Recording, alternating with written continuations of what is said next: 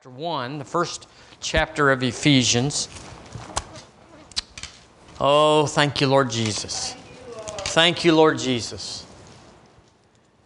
You ever messed up and just hated that you did it and so, so wished that you hadn't done it, that you'd been strong and didn't yield and and did better and, and was stronger and didn't put your foot in your mouth and didn't go down that path that you knew was not right? And the Lord just takes us back. I mean, he's just like, let's let's have a do-over. You know, when that Lord has a do-over, everything is under the blood. And it just doesn't matter what you did.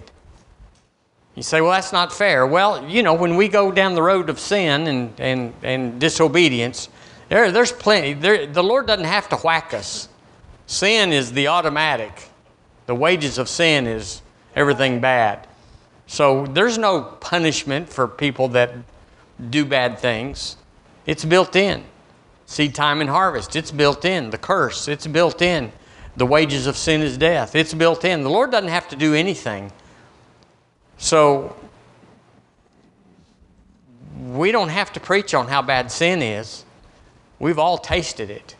And it keeps us on track. His goodness keeps us on track. So I want to minister to you this morning a subject that I accidentally tripped into last week, and I do mean accidentally. I was again it, but I ran out of time. I, I, I put it together on Saturday afternoon. I was settled with it, and then I went to bed, and it's like, oh no, this is not it. I am a hundred miles from the, and uh, I, I thought I'll get up and obey God, and I turned over and went back to sleep. So I got up and just, I just. That's what I had. I didn't have anything else. Well, it really ministered to me, and so I want to go again. So in Ephesians chapter one, let's look in verse two. It says, "Grace be to you and peace from God our Father and from the Lord Jesus Christ." Could we just say this morning, I receive His grace? Because that's written to you right there. If the Lord walked through the door and said, "Grace to you and peace," we'd say, that was the Lord. Well, that's what this is here.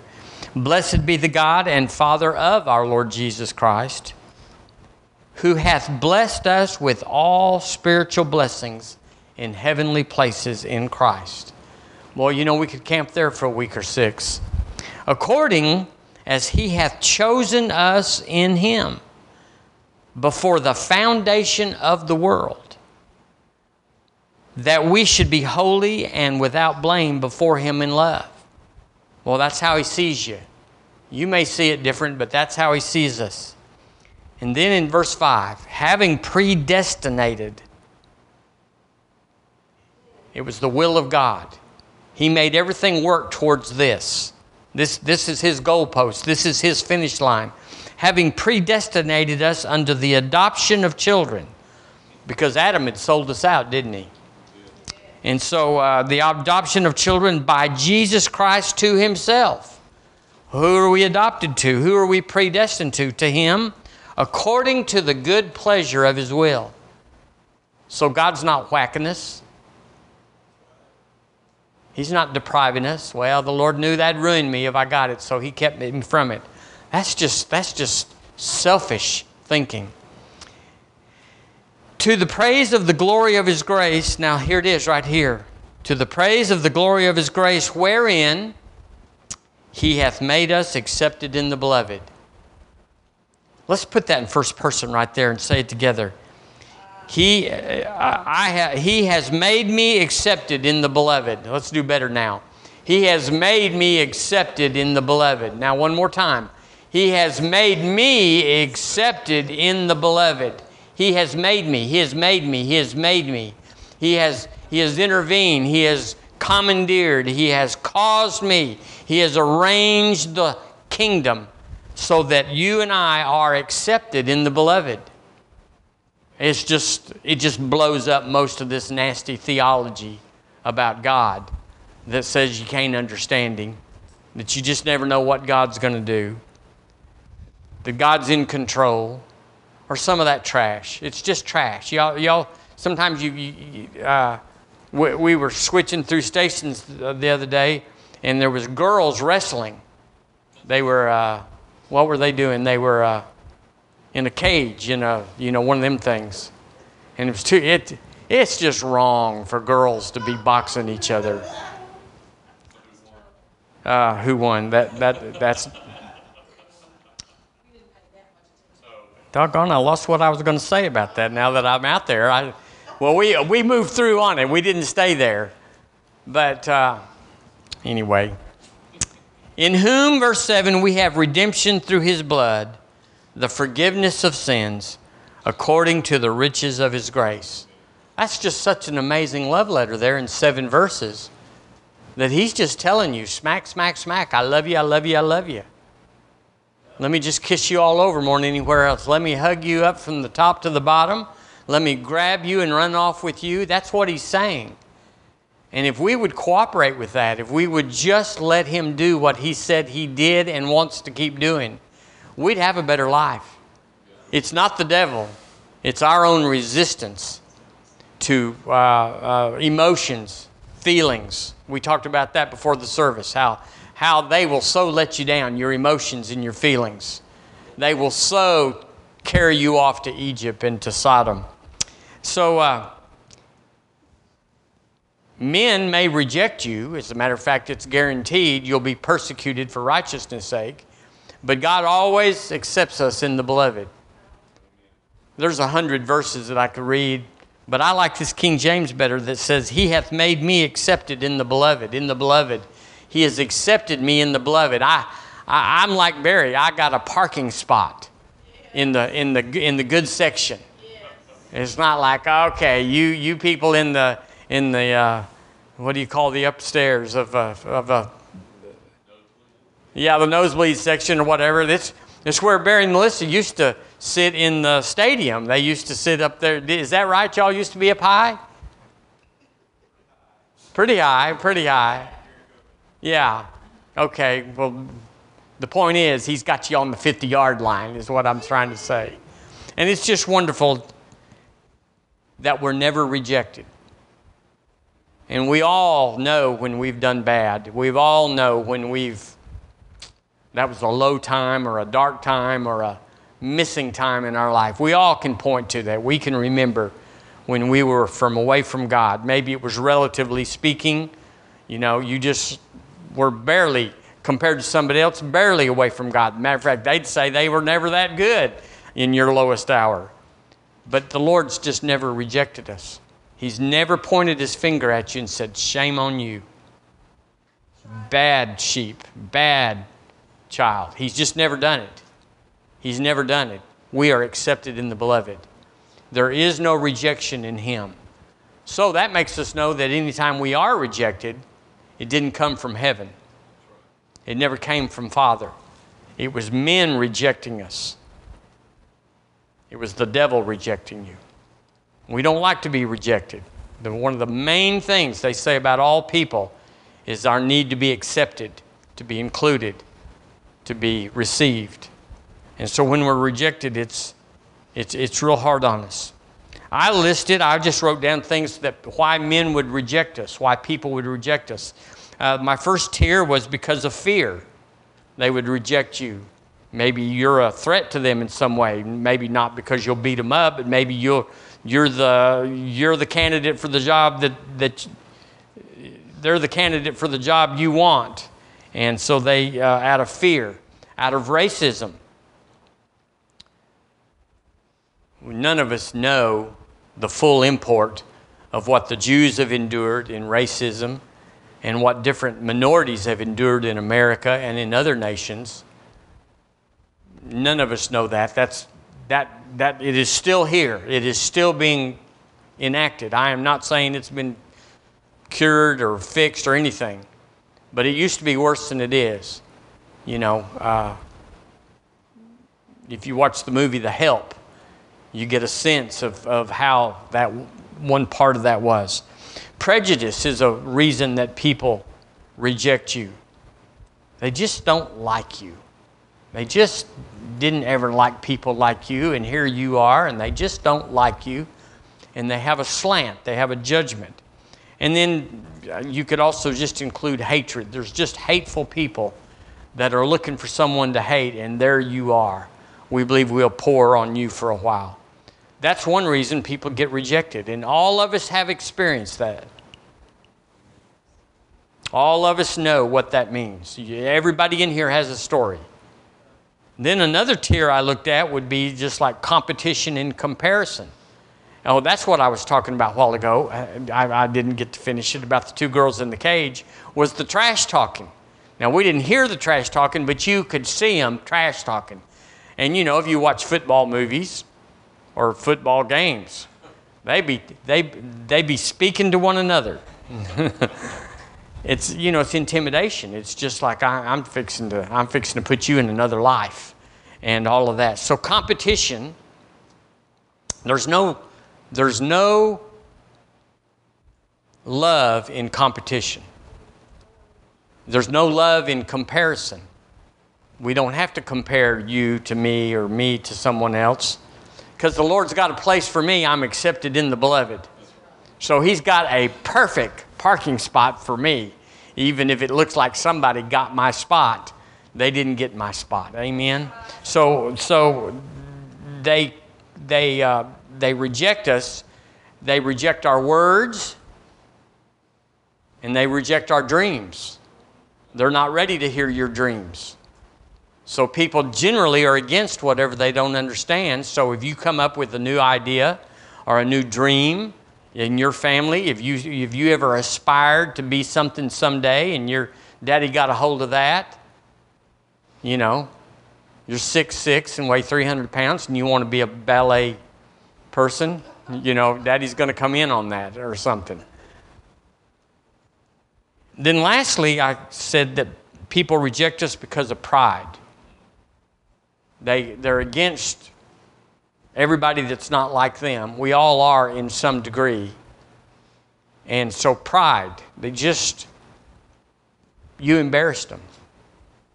And so they reject you. You, you didn't, your lifestyle or your Your aspirations, your dreams, they don't like that. It's not what they do with your life if they were in control. We've, all, I think most all of us have gone through that when we left home. We may have had a dream or a, a, a desire, and somebody at home, either because they didn't get to live their life out and they want to live vicariously through yours, or if they just don't think that's good.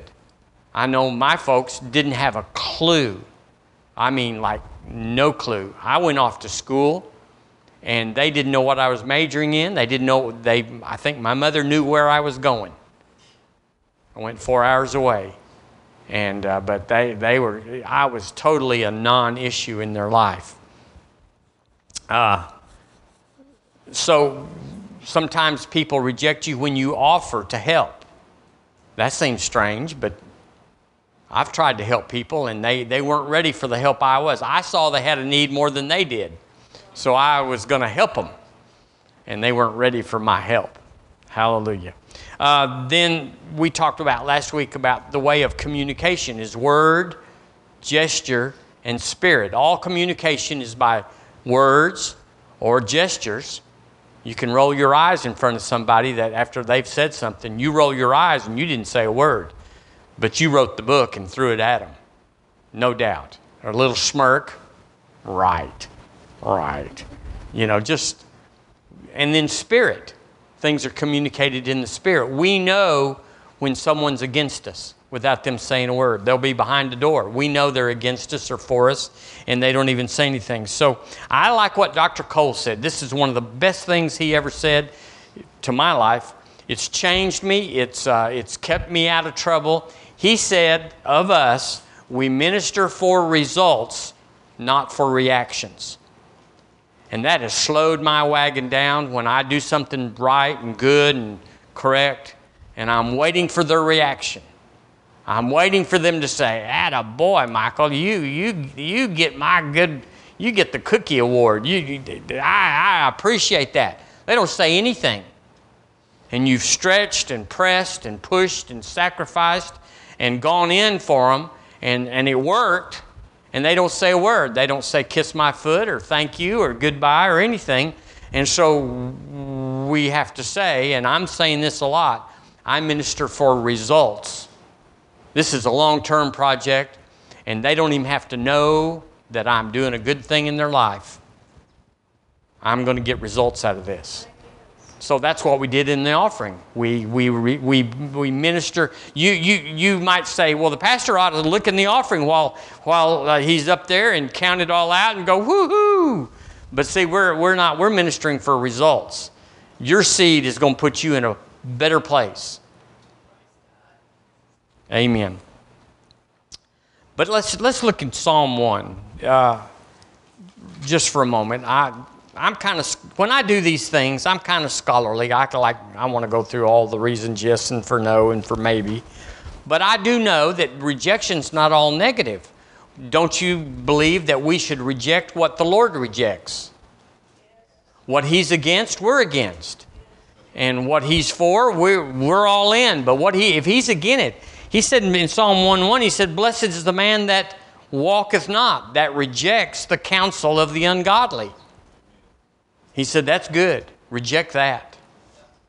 Uh, he said, blessed is the man that, uh, that uh, rejects those that stand in the way of sinners or sitteth in the seat of the scornful. He said, you ought to reject that. So I've got my rejector up. How about you? So, I'm, so we're, we're, we're going back and forth. We ought to accept people, but sometimes we reject them. Well, we, you know, you, you pick up a hitchhiker or someone that's homeless, and you really don't want to take them home. Could we, could we be honest here? You want to throw them a tin skin and tell them, I'll drive you to McDonald's. But so we reject people, and it's not even all necessarily bad. In uh, First Corinthians ten twenty-one, let me read this one to you. First Corinthians ten twenty-one. Ye cannot drink the cup of the Lord and the cup of devils. He said, you're going to have to reject something. Ye cannot be partakers of the Lord's table and the table of devils.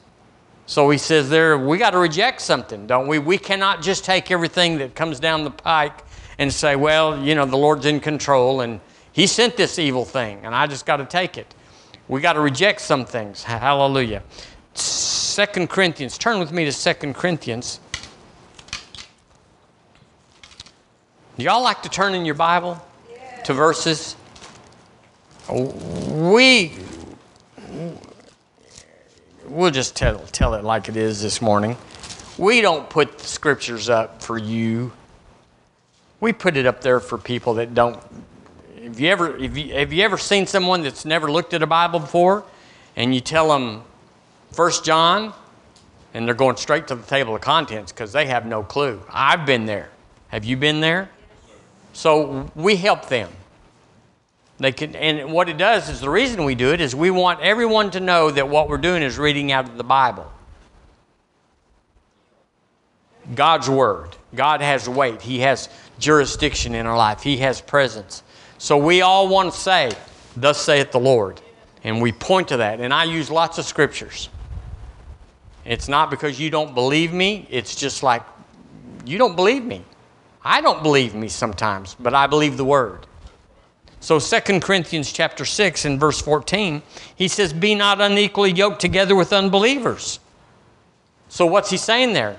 Reject being yoked together with unbelievers. Y'all see that? It's pretty plain, isn't it? For he, he explains it. For what fellowship hath righteousness with unrighteousness? And what communion hath light with darkness? And what a concord hath Christ with Belial? That's uh, a, a chief devil. Or what part hath he that believeth with an infidel? And what agreement hath the temple of God with idols? For ye are the temple of the holy God. As God hath said, I will dwell in them and walk in them, and I will be their God, and they shall be my people. Wherefore come out from among them, reject them. Would you say that's another way of saying reject? Wherefore come out from among them and be separate. Be ye separate, saith the Lord, and touch not the unclean thing, and I will receive you. So the, he says reject them. Well, I like them. And they give me a ride to work. And, and they, they, they babysit my kids, and I like them. Well, the Word says reject them.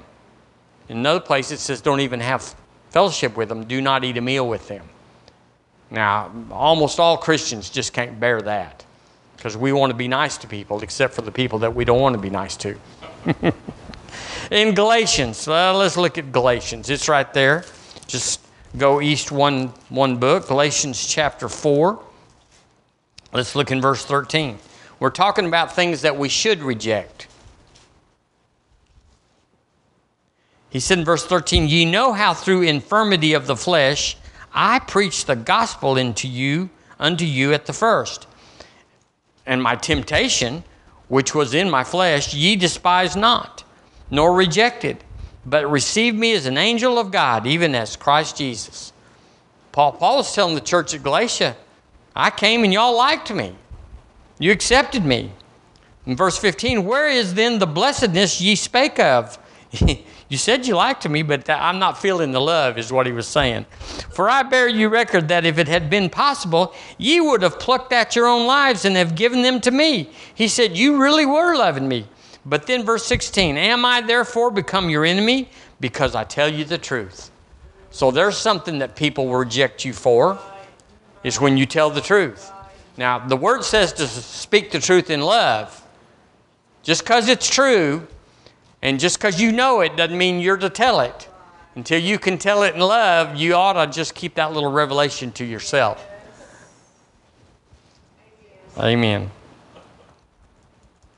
I looked up the word rejection. It means to refuse to accept. It means to cast out, discard, or throw away as imperfect, useless, or unsatisfactory. Have you ever had that feeling come on you? We have. You can usually point to the day and certainly the person, and can often quote the words or the gesture or the spirit that it came from.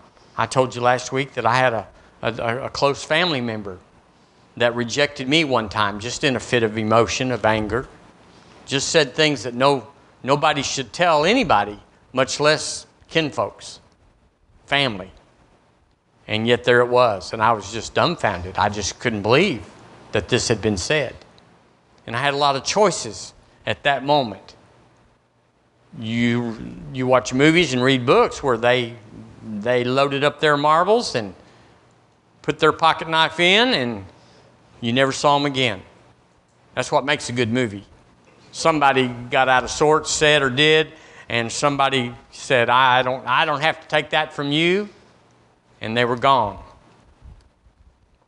I'm glad I took it.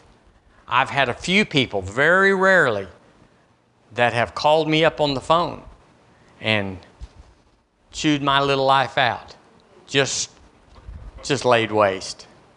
And usually I don't take any of that. But every once in a while, I'll just sit back there and, and, uh, and let them finish. It's all on them then. Because after they get finished, they're like, what have I done? I have just chewed out Michael Billings. Life as I know it will, will be different from now on. But it's just like you couldn't reject me. I'm unrejectable. How about you? Because I know who I am in Him. It's not anything personal. I do dumb stuff, like on the calendar and by the watch. I, I, I do dumb stuff regularly. Not as regular as I used to. So uh, I wrote down here that rejection, or the fear of rejection, dominates, listen, dominates a lot of people. They get up, and you and I are thinking about, this is a day the Lord has made. I'm rejoicing. I'm glad in it. This is going to be a hot shot day. I'm going over. And I, I'm going to have the best today. But a lot of people don't get up that way. They dread going to work. They dread their family. They dread their friends. Their sin is ever before them because they can't get it out of their life. They can't deal with it according to the Word. So they're guilty. They're ashamed. They're embarrassed. Every day they get up and they have to face it. These are the people that consider things about taking their life. This is people that want to move. They want to get out of that environment, get away from those people.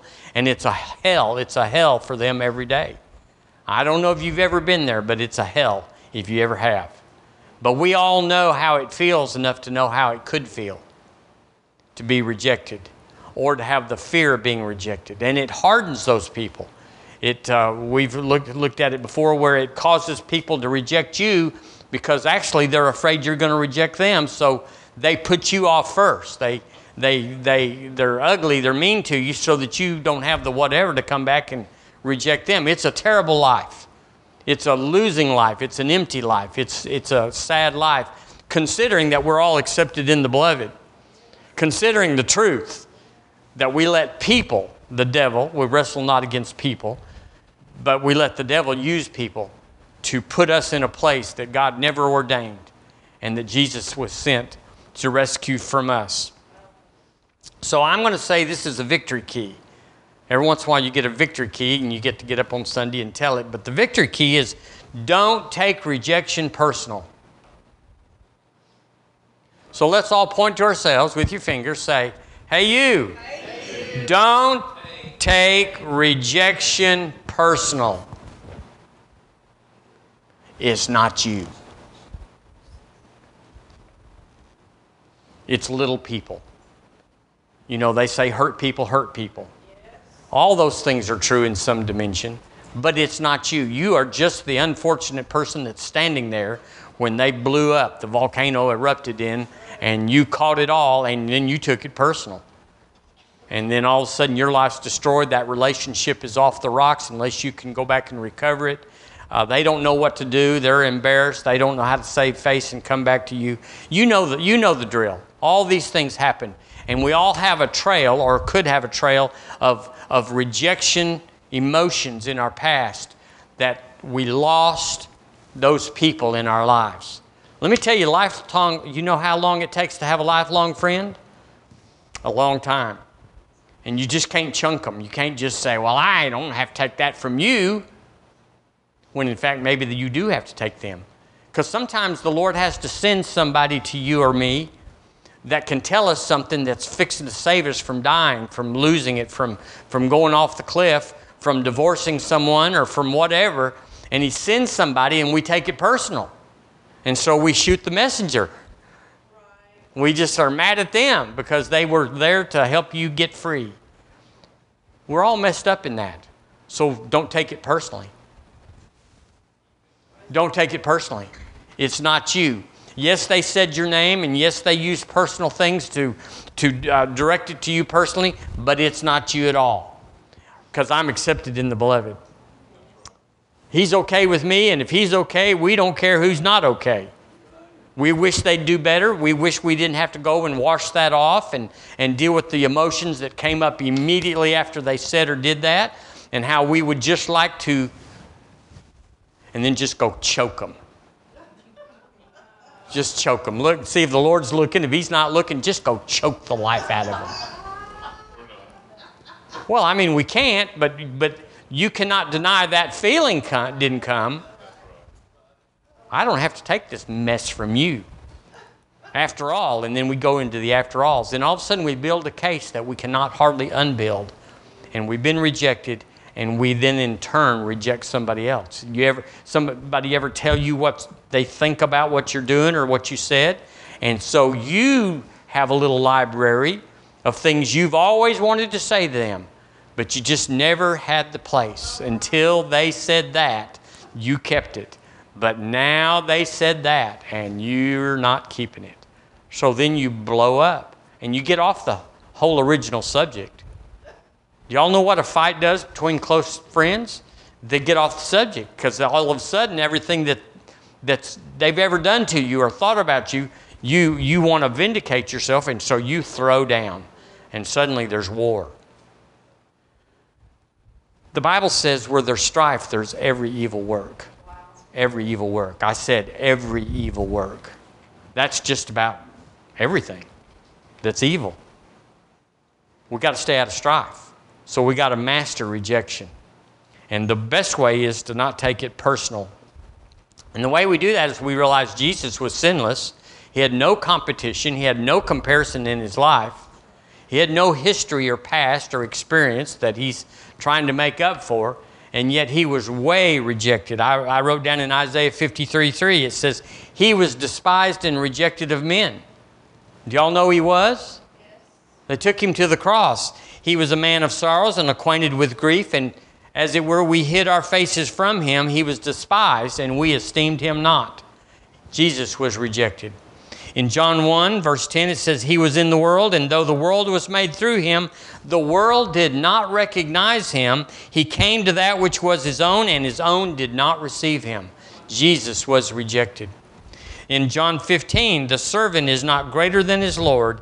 If they have persecuted me, they have also persecuted you. And then finally in Second Timothy three, it says, yea, and all that will live godly in Christ Jesus shall suffer persecution. Get over it. It's not you. It's already been predicted. You're going to get some pushback. You're going to get some vitriol. You're going to get some carnal anger directed at you, but it's not at you at all. They're mad at God. They're mad at themselves. They're mad at somebody else. They're mad at themselves. Did I mention they're mad at themselves? And they're mad at themselves, and they just, and they can't get a hold of themselves. And so there you are, an innocent bystander. And bless God, this is going to feel better. I'm going to rip your head off. That's how it goes. Well, however you want to say it, that's how it goes. So he was rejected, and we're we're we're with him. We're with him. So if they throw stuff at him, they're throwing stuff at you. Now, sometimes we do have a bonehead play, as Colin used to say. You know, we, we do mess it up, and we did get out of our station, and we did offend somebody, and we did act angrily and, and ugly and, and all those things, and we deserve pushback. So you just take it and say, okay, that that's how they that's how they told me off, but I the Lord Jesus is going to I'm going to confess my sin, and he's forgiven me of my sin, and then he's going to, what does it say? Cleanse me from all unrighteousness. So that little episode, let's just pretend it didn't exist. It doesn't happen. So I'm going to I want to just for a moment say, how did Jesus handle rejection? Cuz he was a man. It wasn't like he fluttered down as God. The Word says he divested himself of his divinity and became a man. That's why he had to be born of a virgin, is because he, he was human. He had humanity. And so how did he deal with it? Because it hurt. Y'all, the crucifixion hurt. The, the spear in his side, the, the, the nails in his feet, they hurt. Only as you can imagine. And it was worse than what the movies have said. Isaiah tells us that his, that his visage, his countenance, as a man was marred. He was unrecognizable as a man after they got through whipping his face at the post. They did everything short of killing him. So he was a man. And he, when he was rejected, he didn't like it. But he conquered it. And the way he conquered it is, is he didn't receive it as it was sent. We talked about last week how he was grieved because sorrow grieves love. When you love somebody and they get out of bounds, or when you love somebody and you get out of bounds, you reject them. You tell them they're a yellow dog, no good, sap-sucking, lily-licking, on and on and on. We don't want to go too far there, but yeah, the words are different, but the spirit is the same. And then when you get through and they've taken it, if they're not taking your head off, they're taking it, and you just feel so bad because you've just disparaged somebody that was in your life enough to be able to say those things. You know, if you go in Walmart and just pick out an innocent bystander and start telling them off, you know, that's not the same. The only people that we contend with are people that we love or that we esteem. So what happens? Well, Jesus, when he was rejected, he was sorrowful. Um, Matthew twenty-three thirty-seven says, O Jerusalem, Jerusalem, thou that killest the prophets and stonest them which are sent unto thee, how often would I have gathered my children together? These are the rejecters. Even as a hen gathered her chicks under her wings, and ye would not. He was sorrowful when he was rejected. I have this pers- persona, this perspective, that, that I am good for people. I just think I'm a blessing. And wherever I go, I'm looking to be a blessing. I'm not, it's not in me. I just, I'm a carrier of Him. And so I'm looking for someone to, to speak His words or to speak His heart, to speak out of His love. I'm looking. I, I don't think somebody's enduring me. I think they need me even if they think they're enduring me. You ought to think different, because this is how people are changed. It's how you and I were changed. Is someone intervened in your personal space, your, your, your uh, self, and said things and did things that were beyond the pale that they didn't have to do. They were nice, or they corrected you and said, that's not going to fly, or says, that hurts my feelings. Don't say that. And it changed us. I, I, I know you can point back to some instance. All of us could, because this is, this is on the house. This is everywhere. This isn't just like one person or two.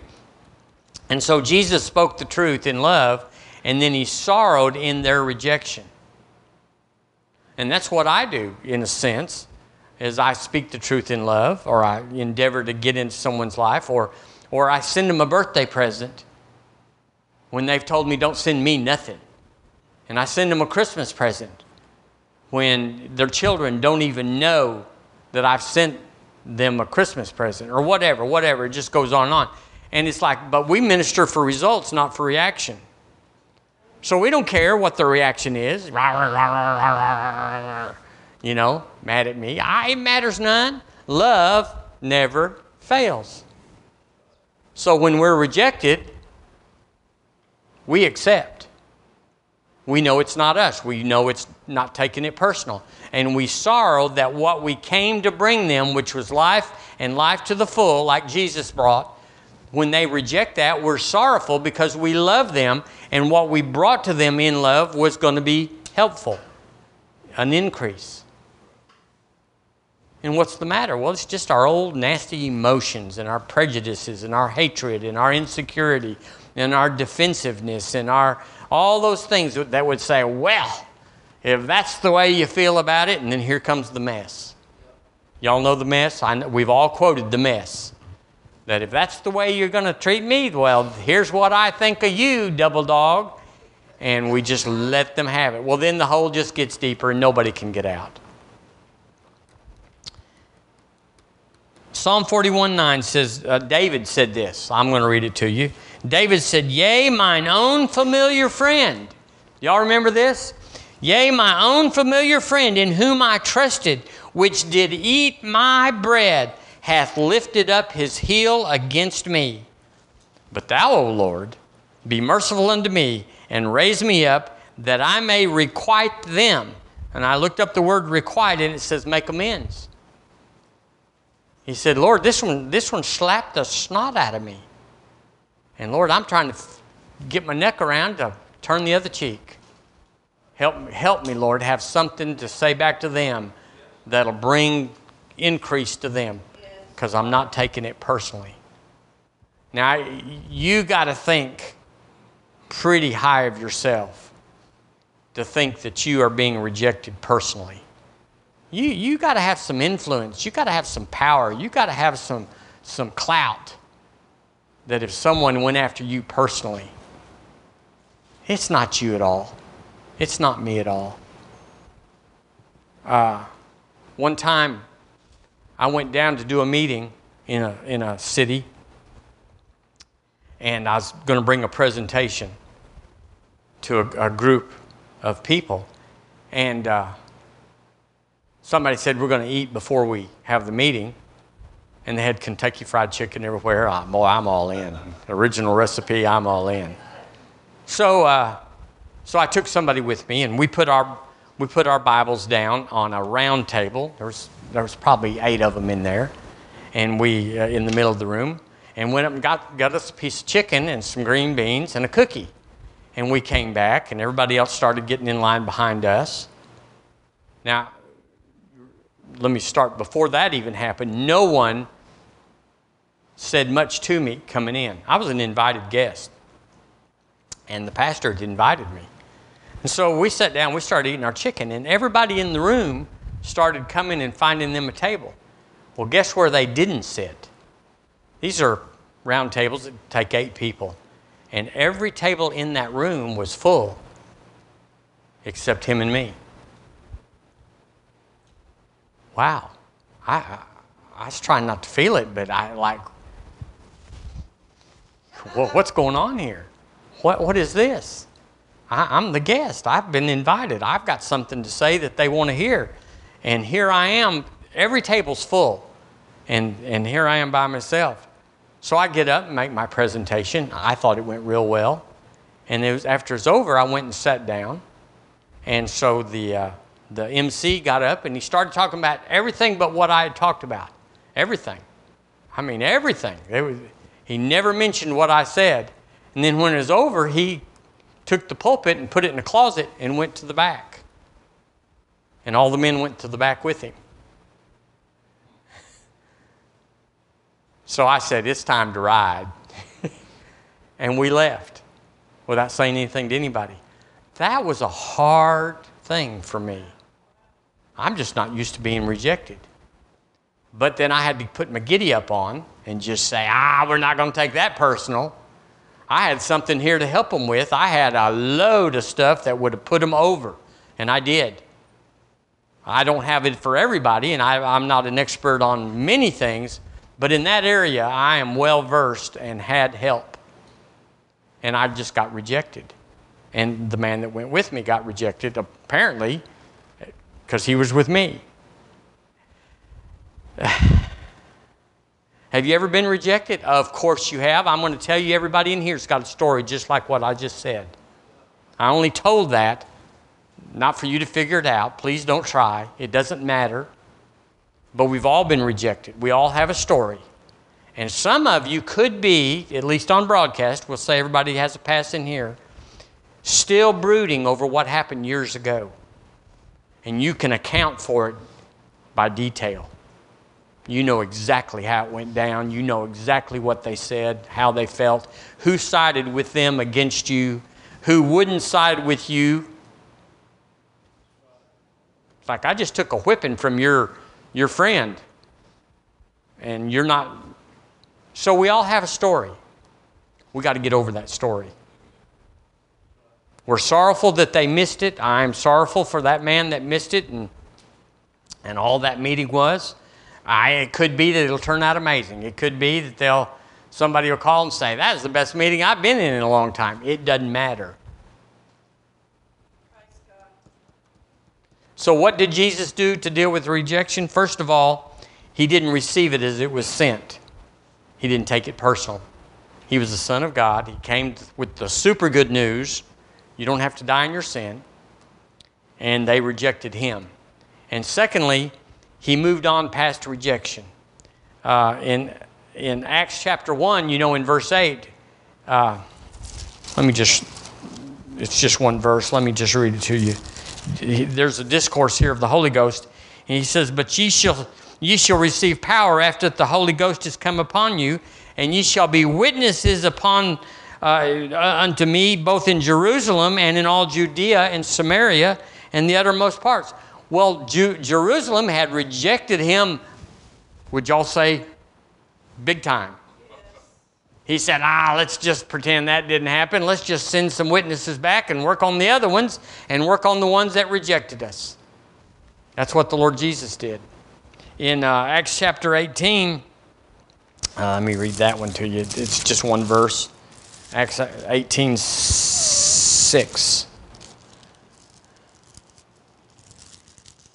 A little faster, please. And when they opposed themselves and blasphemed, he shook his raiment and said unto them, your blood be upon your own heads. I am clean, and henceforth I will go into the Gentiles. A lot of people get wiped out of the ministry because somebody rejected them. A lot of people get knocked out of their families because someone rejects them. You got any kinfolks that come to mind that kind of float up into your thinking as I say that? Kin folks that you could sing the They Done Me Wrong song? Sure you do. I mean, if you don't, you, you we shall pray that memory will come upon you, because you you just uh, you're not able to recover from that, which may be good. So the Lord Jesus said, "Let's move on." Paul said, "Let's just move on. This is just how it is." Why do we think that it's unusual for people to reject us? Well, it's our heart. We don't mean to offend anybody, and we don't mean to hurt your feelings, but the truth does. The truth does. And I tell you, we're preaching the truth here. And we could be rejected. River Church, you could be rejected. You could say, "What's wrong with us?" It's not us. It's the truth.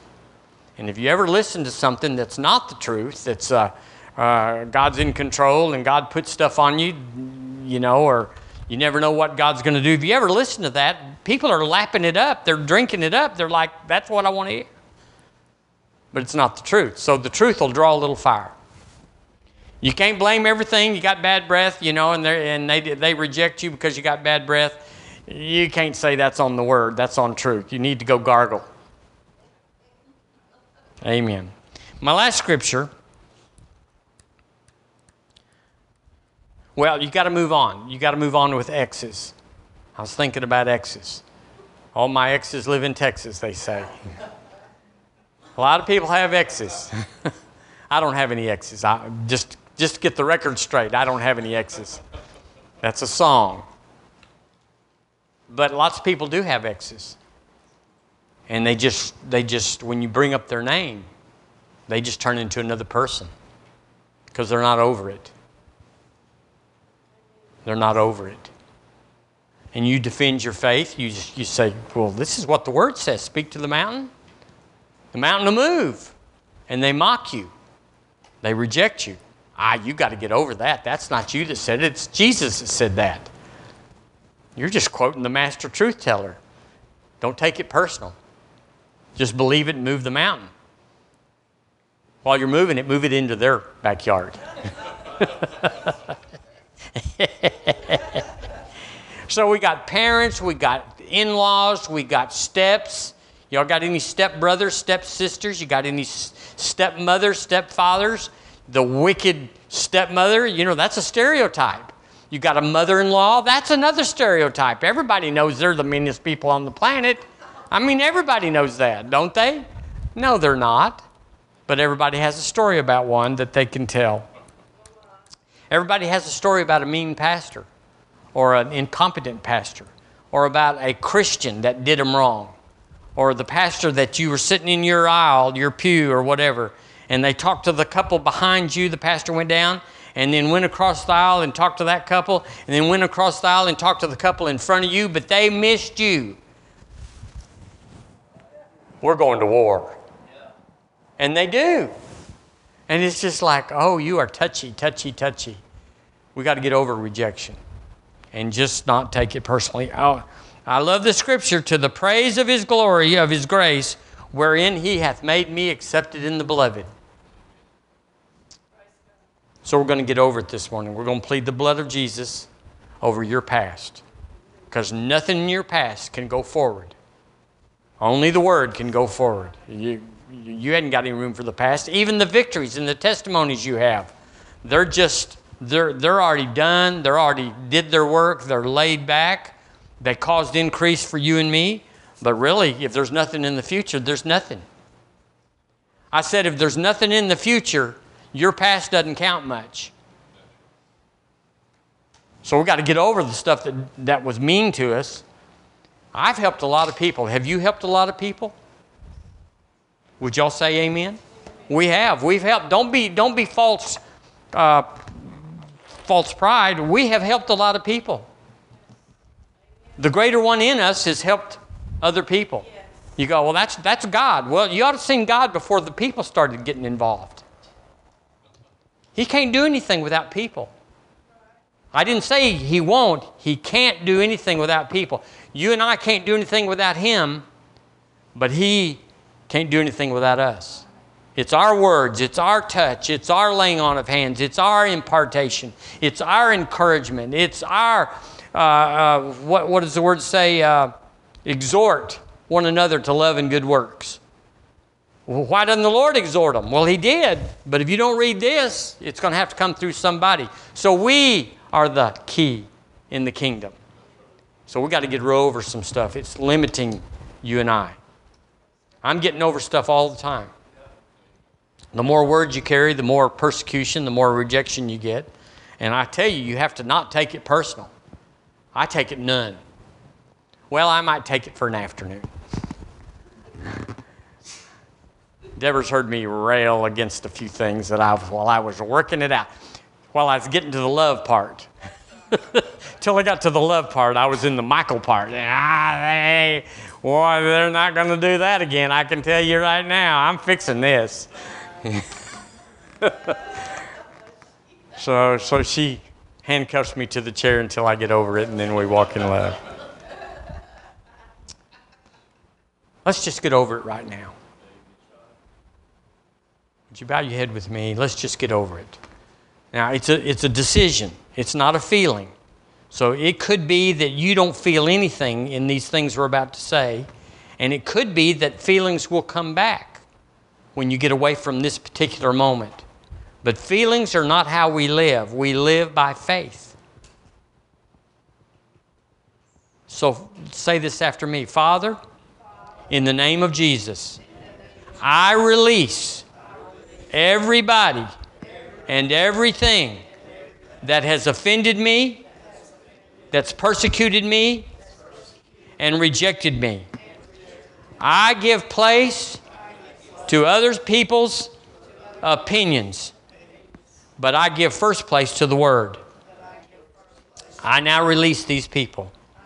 In Jesus' name, be released.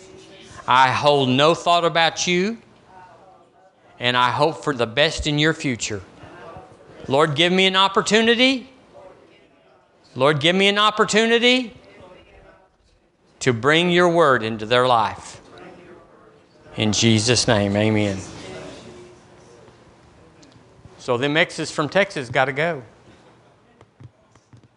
Those mother-in-laws, you don't have to like her. I, I, we never said that you got to go eat supper with these people.